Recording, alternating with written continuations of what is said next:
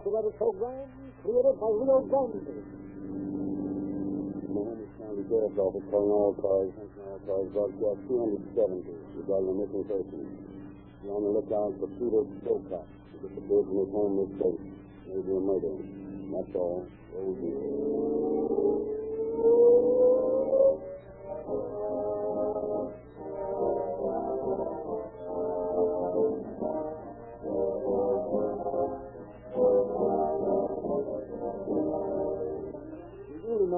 saying, if you make the finest mousetrap, the world will be the path to your door. That's true about mousetrap, gasoline, or any other product. For two years, Rio Grande led all other gasolines in percentage of sales increase. Thousands of well-informed motorists are heavily creeping the path to the doors of Rio Grande dealers to get police car performance in their cars. Engineers, purchasing agents, police and fire departments, those who trust gasoline, those to whom gasoline means the most, have specified Rio Grande truck gasoline in all their emergency equipment month after month. Accept no substitute for police car performance. But the added mileage, quicker starting, increased power that Rio Grande truck gasoline gives. Nothing can stop the monster progress of a definitely superior product. And also that's true about Realism. The 100% silicon-based motor oil that engine heat cannot break down or cold weather slow down. Patronize your independent Rio Grande dealer from now on.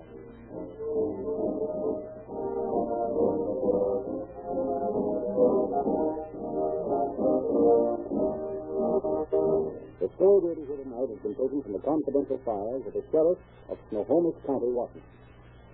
We have in the studios Chief of Police Pete E. Bailey and Sheriff Ray Ryan of Everett. And we have asked Sheriff Ryan to open our program.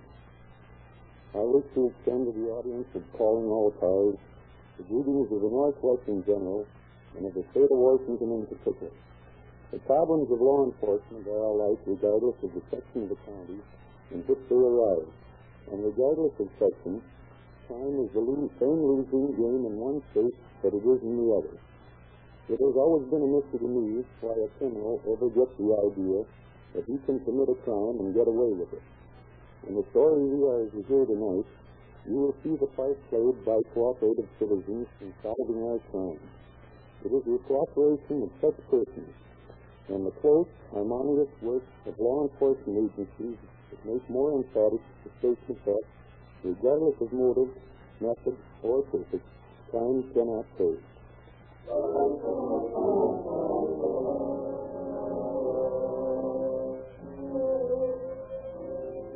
It is 8 o'clock on a sultry July morning of 1922 in the city of Everett, Washington. Deputy C.A. Bailey of the Snohomish County Sheriff's Office is seated at his desk looking over some report. Then suddenly the telephone at his side begins jangling. Sheriff's Office. Yes? What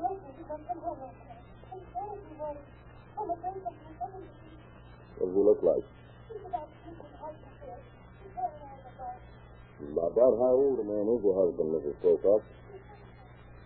All right, we'll start looking for him right away. But I wouldn't worry about it. You'll most likely find him the night with some friend.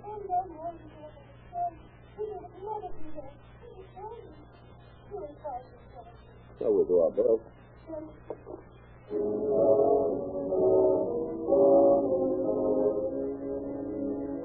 Deputy Bailey immediately makes a routine check of the jails and hospital, the jails to find any trace of the missing man.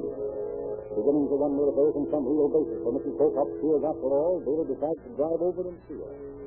The address proves to be that of a home bakery, a modest appealing shop in the center of Riverside, Everett's extensive Greek colony. I beg your pardon, but uh, are you Mrs. Pocock? Yes. My name is Bailey. I'm from the sheriff's office. Oh, yes. You have come about my husband? That's right. Have you had any word from him yet? No, no word. Well, tell me, Mrs. Uh, when did you see him last? It was about 4 o'clock yesterday afternoon. A telephone call came and people said he had to deliver some goods in the country. In the country, huh? Yes. He left right away in the truck. What kind of goods was he to deliver? Bakery products? Well, not exactly. I think it was mostly sugar and raisins. Oh, sugar and raisins, rather than odd. I found two scraps. Is that? Yeah. It's under nickel heel red. Just over the second page. But, uh, honestly, Pete, he was nowhere around. Oh, I knew it. I knew it. Are you, young man? Me? I'm Mike Corrales, Juliana de Batista. I see. Well, Mike, you better come up with me to headquarters and make your report. We'll go back to where you found the truck and look for your brother-in-law. Yes, whatever you say, sir. It's my belief that there's some sort of dirty work mixed up in this business, Sheriff. Uh, I have Mike Corrales, the boy who found the truck, waiting outside to make his report. Yeah, we'll have him in in a minute, David. You say this Pete Prokop is making a delivery of sugar and raisins into the country? Yes, sir. And that sounds to me like you might be mixed up in the bootlegging racket. Yeah, it does to me, too. It also puts a different stamp on the man's disappearance. Just what kind of a woman is this wife of his, Mrs. Prokop? Well, she's Greek, of course. But she seems to have a fair education. Speaks very good English. Uh-huh. A young woman? Mm, about 25, I'd say. She's a tiny little thing. Pretty little picture. Any children? There was a boy about four and a little girl not much more than a baby playing in a corner of the bakery shop. I presume they were hers. Yeah. Well, let's have this Mike Corrales in. Okay, sir. Come on in here, Mike. Yes, Mike, this is Sheriff McCullough. How do you do, sir? Hello, Mike. Now, Mike, I want you to tell us all about how you happened to find your brother-in-law's truck. Well, uh, Juliana was worried about Pete, and uh, she asked me to look for him. I, uh, I go to the filling station where Pete kept his gas, and the man, he said he thought he'd gone out for the Motopio. What did you do then, Mike? Well, uh, I started out right away, and when I got to the bridge, I saw truck. Uh, yeah, I saw truck uh, standing by the side of the road. But you didn't see anything, or the... Never mind, Billy. I'll get it. Yes, McCullough speaking. You did, eh? All right, wait there. We'll be right out. I'm afraid you won't have to search very far for your brother-in-law, Mike. I some information on Pete spoke up to us. Yes, the man who called himself Art Roberts is on the phone. Said he found the body in the woods just back of the truck. Uh, found the body? Near the truck? Yeah, you better come with us, Mike. If it's spoke up, we'll need you to help identify it. We'll try right outside, sir. Okay, let's get going.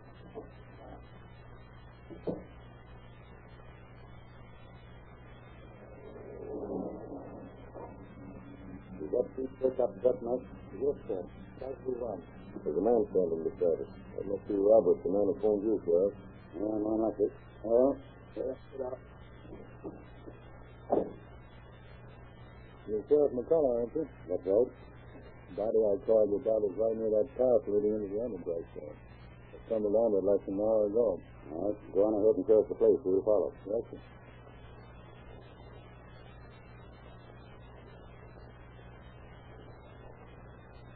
See just ahead? That's where a body is. Yeah, I think I can see it from here. You got a man's body lying face downward? That's it, all right. Hmm. He's dead, all right. It's him. That's Steve.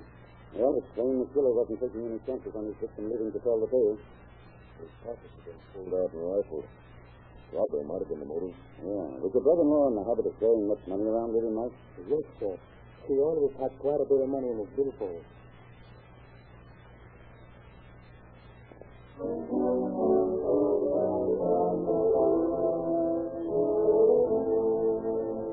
The officers go back to town. An intensive search is begun for the murderer. Two days after the finding of the body, Sheriff McCullough and Deputy A.C. Dooley discussed the case in the sheriff's office. And it looks as if we're up against a more difficult job than you'd figured on, Dooley. Yeah. Trying to pull information out of that Greek colony is like trying to pull a mule away from a hayrack. Have you been able to find out anything at all? Oh, nothing much. All my inquiries down there have come up against a brick wall. Either they claim ignorance of the whole business or they meet you with a stony silence. Yes, I know. And the same way with me. I was able to pick up a few scraps of information about Pete Colcott, however. Well, that's something. What did you find out? Well, it seems, for one thing, that he was considered one of the most representative young men of the colony. Pretty well thought of, then, I take it. Yeah. For another thing, I found out from a banker that Colcott had recently sent $10,000 to Greece to be placed to his credit there. $10,000, huh? Then he was considerably better off than the modest appearance of his picture would lead you to think. Yeah. And in addition to that, he had accounts with several local institutions. Now, he was well fixed, all right. Hmm. I wonder if his wealth had anything to do with his being killed. It might have. I think I'll go over and have another talk with Pete's wife. Last time I was there, it was the news of her husband's death, and she was too upset to be able to tell me much of anything. That's an idea, Billy. Go on over and talk with her. There's just an outside fence. We might learn something we can use. Okay, Sheriff. I'll be back later to tell you what I found out.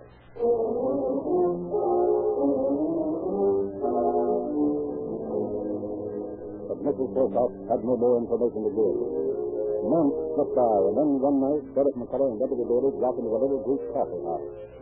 They were talking to the wrinkled old woman who was serving. Uh, didn't Chief Prokop to eat in here pretty often? Yes, sometimes. Mrs. Sokop is still coming. Oh, is that so? But he never touched man who's here to keep Sokop, huh? No, I'm afraid not. You know, it's a funny thing that anyone could have wanted to kill Pete. After all, he was a good, hard-working man who thought only of business. You think so? Maybe that's why he got killed. Maybe he seen too much. Excuse, excuse me. I got to wait on customer. What do you suppose he meant by that? See, I don't know. Now, let's get back uptown. Yeah. Well, that talk of the old woman has got me puzzled. There was a world of meaning behind the way she said that. Get me. Now, let's go to home bakery up the street. Isn't that so? Eliana Prokop standing in the doorway? Yeah. One of the young fellows standing beside her. No, some friend, I suppose. Oh, we might as well say hello to her. Oh, of course. Good evening, Mrs. Prokop. Good evening. I thought perhaps you might have decided to sail for Greece by this time. Oh, no, I cannot go now. No? It would not be the same without Peter. And besides, uh, Joe here, Peter's brother, he's helping me with the shop. Oh, I see. Well, I wish you all the luck in the world. Thank you. Good night. Good night, Mr. Daly. Yeah, seems that three months' time has nearly a goose. He's careful enough now, Daly. Yes, I noticed that. Hmm, I wonder. Now, wait a minute, Daly. Oh, what is it? Uh, they just went into the shop together. You can see her wearing the suit across the street here. Yes, you see a silhouette of her. If my hunch is correct, now there, Daly. You see that? You can see both the silhouettes now. Oh, perhaps yours, you're right, Sheriff. So that's what the old woman meant when she said Peter thought too much about business. Yeah, it looks as if our Prokop was trading away. His brother was stealing his wife. If that's the case, it may prove to be the motive we're looking for. In the event, it's worth looking into, and the sooner the better.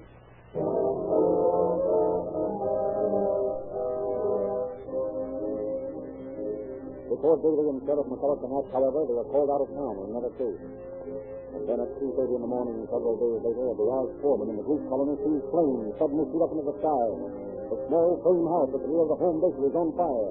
Quickly, he turns on the alarm. Fire operators under the of Chief Carter and Lieutenant Blunt respond once. That's the work fast, Blunt. The frame house is burning like kindling. I'll work my way around to the north side of it, Chief. The flames aren't so bad there, and I think I can force an entrance. Well, come along, then. I'll go with you. Here, this window's as good as any place, Chief. Wait, I'll smash it in. Can you see anything? Not yet. The room's full of smoke. Where do I climb in? Here. I'll give you a hand. hey, there's something under the bed over there. Good Lord, it looks like a couple of kids. Get them, Blunt. Hurry. You can pass them out of the window to me. Yeah, two kids, all right, Chief. A boy and a girl. They're both unconscious. Suffocation from the smoke. All right, hand them out. Again. Get these two children out for the full murder squad as quick as you can. Yes, right away, Chief. All right. Can you lift up, Blunt? I'm coming in there with you. Yeah. It's like the others coming in the house. There you are, Chief. I think that door over there leads into another bedroom. The flames have already struck it. Yeah? Well, let's see if there's anybody in there. All right. Chief, look here. There's a man and woman stretched out of the bed. They're dead, all right, but it wasn't the fire that killed them. Good Lord. Their heads are cut through. Yeah. This is a case of cold-blooded murder. You take charge of things.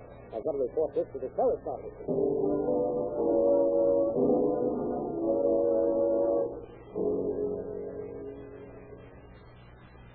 In a hurry, sir. Yeah, Daly and I just got back to town and we called us again, fellas. So somebody killed Eliana Prokop and the brother-in-law. eh? Yeah? I took the liberty of removing the bodies from the house. Naturally. For a while there, we weren't sure we could get the fire under control. Start now, though. How the children, pal? Face dead. Everything was done to save them. They were too far gone. Suffocation. Oh, this is good. Something else I want to tell you, sir. And maybe it'll be connected to the murder. Yeah? What's that? This fire was no accident. What we call a flat fire. Set with oil in a deliberate attempt to conceal the crime. And maybe it'll be connected to the murder. Yeah? That? This fire was no accident. What we call a flat fire. set with oil in a deliberate attempt to conceal the crime. Hmm. Well, that doesn't surprise me. Well, come on, ladies. Let's take a look at the room where the bodies are found. This sort of complicates matters, though, Miss Sheriff. We had figured out that Anna and Joe had plotted Pete's death. Now what's the answer? Well, your guess is as good as mine. If they plotted Pete's death so they could be together, then who killed them? Too much for me. Here we are. I think it's the bedroom. Yeah, it's the bedroom, all right. Whoever did this job did it thoroughly. Yeah. Yeah, I wonder how these pieces of firewood got here. They're scattered all over the floor. Yeah, I was just noticing. The bedroom's a funny place for firewood. Look here, Sheriff. I think we found the murder weapon. Oh, what's that? This piece of firewood I just picked up. The side and one end are covered with blood. Well, George, you're right, Felix. There's no doubt in my mind that that's the instrument used to test the skulls of Joe and Eliana. Can I speak to you for a few minutes, Sheriff? Oh, hello, Mike. How'd you manage to get in here? I thought there was an officer posted at the door. There is, but I guess you know who I was. This is quite a scene with me. Yes, certainly is. But what is it you want to see me about? Well, I saw you and Mr. Bailey coming here, sir. I followed. I thought you might have some idea who killed my sister. I wish I did, Mike, but I'm afraid I don't. But now that you're here, you might be able to tell us a few things we want to know. Sure, if I can. Now, this fellow, Joe Procopter, when did he come to live at the Bakers? He wasn't here when Peter was murdered, No, he came just a few days after Peter was killed. and he was given a room in the house. Sure. Didn't you think that was rather strange? No, why should I? He was Pete's brother, wasn't he? Yes, I, I suppose he was. Uh, now, Mike, I think perhaps you'd better leave. Uh, Mr. Bailey and I have a lot of work to do. Uh, we'll let you know the minute we learn anything. Okay. And thanks a lot, sir. Yeah. Yeah? If it's not wise, there's no sense in adding to his grief. That's true. You know, Sheriff, I'm certain this crime and Pete's murder are linked in some way. Do you think Ileana might have had Killenova with Mary? Someone who wanted her badly enough to have killed Pete, and then when Joe entered the picture, gone completely berserk and murdered them both? More than a possibility. I got a hunch I may be able to learn something from one of the neighbors. So while you're taking up here, I'm going to see what I can find out.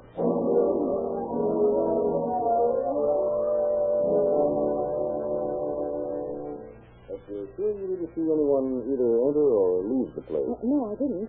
All I know is that I heard a series of screams about 1 o'clock this morning. In fact, there was a lobby woke me right out of my sleep. Well, what did you do after you heard the scream? Well, I jumped up and ran to the window. It was too dark to see anything, but they saw me as they came from the bakery. Mm-hmm. Uh, about how long have you known Eliana Prokop, Miss Uh, uh, Theodore, Mary Theodore. uh, Miss uh, Theodore? Oh, I've known her for years. As a girl, she was the belle of the colony. She had beaux below us. Was there any particular favorite among these admirers? Well, yes. Leona took quite a fancy to George Venus.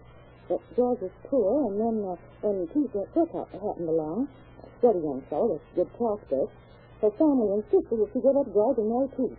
Uh-huh. And how did George, Venus, is that his name? How do you feel about that? Oh, oh, he took it like a man. In fact, he, uh, he attended the wedding and, and later was a frequent visitor to our house. That is, he wasn't here about a year ago when, when he moved to Morton. I see. Well, thank you, Miss Theodore, for your information.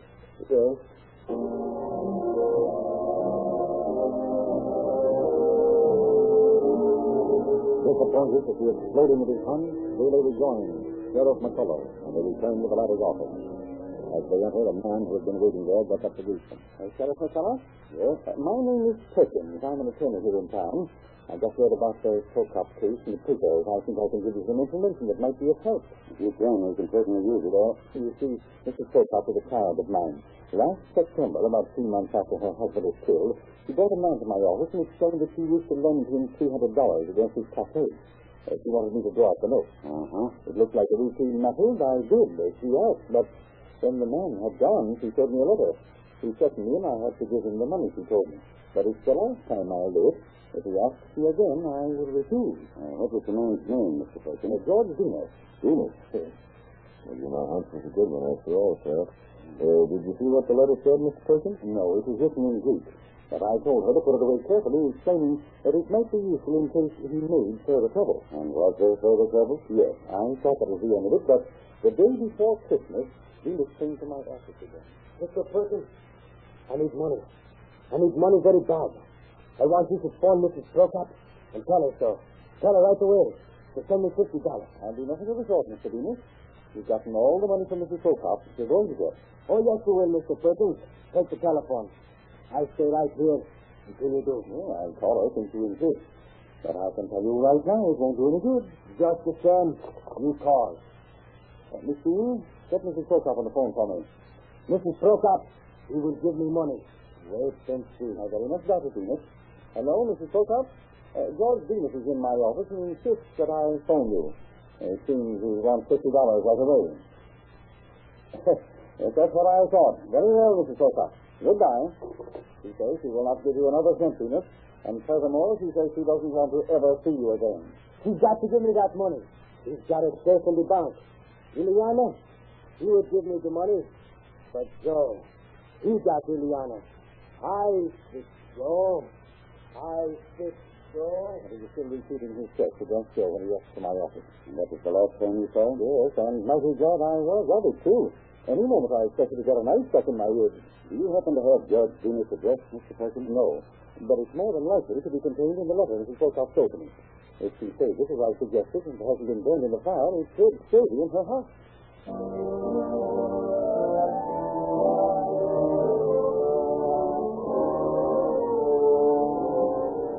Word is immediately sent out to search for any letters that might have survived the fire in the Pocock home, and luck plays into the officer's hands. For police under Captain Claw discover an undamaged packet of letters in the bottom of a badly charred trunk. An interpreter is called in to translate a note that was signed with Venus' name. He promptly lays aside two, which he copies into English. Two of them, eh? The first one so carefully. Read what it says. The date is September 1st, 1922. The address is Morton, Washington. Morton, huh? Yes, sir. Evidently, this is the letter Eliana showed to Mr. Perkins. Huh? What does it say? Mrs. Eliana and Joe, please, soon as you receive my letter, wire me $300 at once. If you don't send me the money, both you parties are going to be in jail. No joking about it. You know what you have been doing. I lay everything ready if you don't. Yours truly, George Venus. Hmm. Now, what about the other letter? The second was addressed to Joe instead of Eliana. And its date line says it was written just a few days after Venus's visit to Perkins. Well, go ahead, read it. It says, uh, Friend Joe, learn as for health I am well. After all, I have phoned to you three times to send me fifty dollars, but in vain I phoned. As I have my store mortgage, you don't care to help me, for Eliana told me the restaurant can stay closed for a week, and I have lost seven days. In jail have I gone, but I get out of jail, but you will never get out. You can't fool me with five and ten dollars. Can you help me in this situation? The thousand was given to have your brother killed. And what was that you just said? The thousand was given to have your brother killed? Yes? I guess that suspicion is correct. Yeah, that would seem to indicate that Joe was in love with Eliana, all right. And that he wanted her badly enough to hire someone to lure Pete into the woods and kill him. So that who was the man? Venus? Uh, that remains to be seen. Uh, go on, Daly. Finish the letter. Okay. Think that you are hanging on my neck. The head that you wear is mine. When I get my head, you will have no head. You should know that you did it all, for you didn't let Eliana to help me, and I will treat you as you treated me. Now then, send me fifty dollars or send me the mortgage on my store, so I will put it somewhere else to get two hundred dollars to buy. George Venus. Is that all? So, Well, I think there's enough in those letters to justify our bringing him in. Arrange to get a warrant for Venus' arrest, Daly. on what charge, sir? Arson for the time being.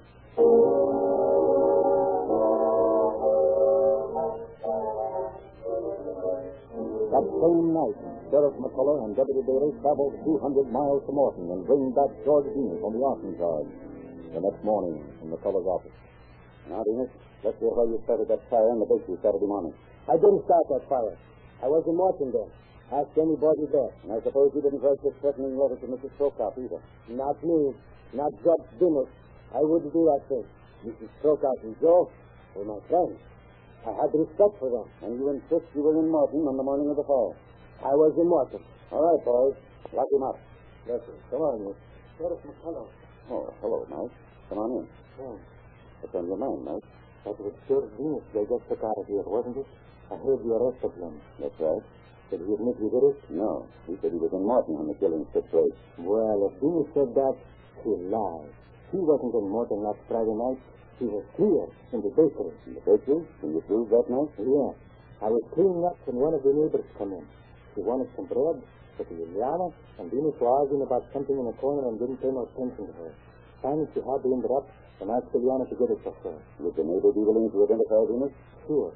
When I talked to her about the argument later, she said he was very angry about something, and I heard him tell Mrs. Brokat, better be careful. You know what happened to Pete? The same may happen to you.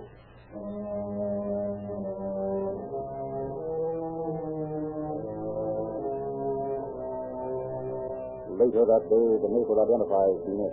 He still clings to the story of being in Morton at the time of the fire, and Sheriff McCullough and Company of Haley goes back there to check on it. In Morton, they can find no one to corroborate Venus' story, but they do receive some valuable information from a woman acquaintance of his. Information which they turn to good account when, on returning to others, they again confront their prisoner. Just what made you think you could make that little bluff of yours work, Venus? What do you mean? You know what I mean. Trying to make us believe you were in Morton on the night uh, Eliana and Joe were murdered. But I tell you I was there. I, I tell you. Venus, we know better. Moreover, we ran across a friend of yours that you'd been talking to the Seeley Jew. Who? Never mind who.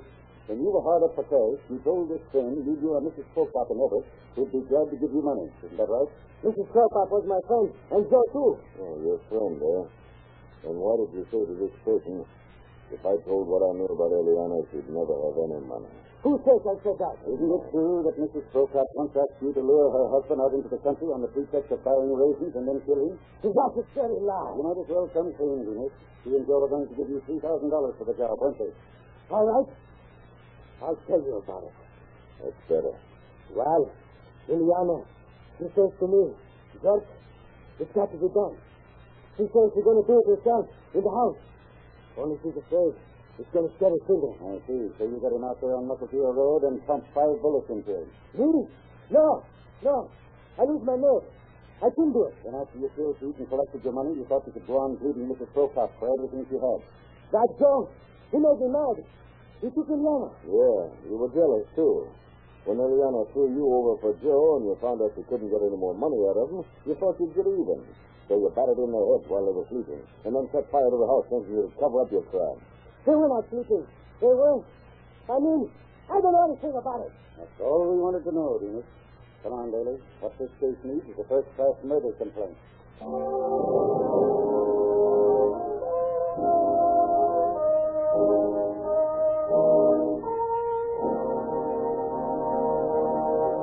In just a moment, Chief of Police Bailey will conclude our program. Rio Grande Crack is known as the gasoline of police car performance. And wherever you buy Rio Grande Crack gasoline, you can buy Rio Lube motor oil, refined from the highest priced mid-continent crude oil, that's de-waxed, de-jellied, super refined, and made available to you at all Rio Grande stations in tamper-proof cans. Get police car performance with Rio Grande Crack gasoline and Rio Lube motor oil at your independent Rio Grande dealer tomorrow. And now, Chief Bailey. And George Venus was brought to trial before Judge Guy. Austin. He was found guilty of the murder of Pete, Elmer, and Joe and sentenced to spend the remainder of his life in prison at Walla Walla. That ends the story of another crime that did not pay.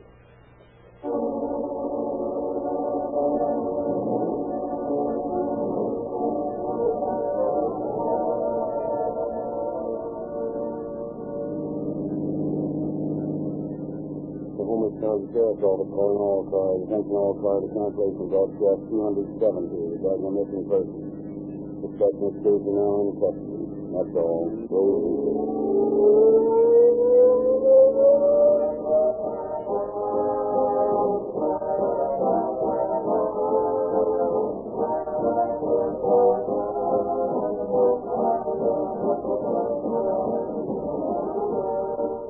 This is narrator, Frederick Lindsley, bidding you good night for Rio Grande.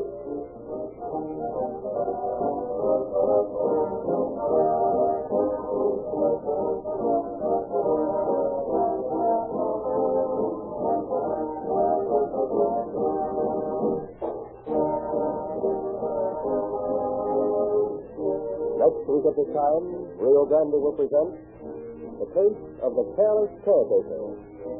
This is the Columbia Broadcasting System.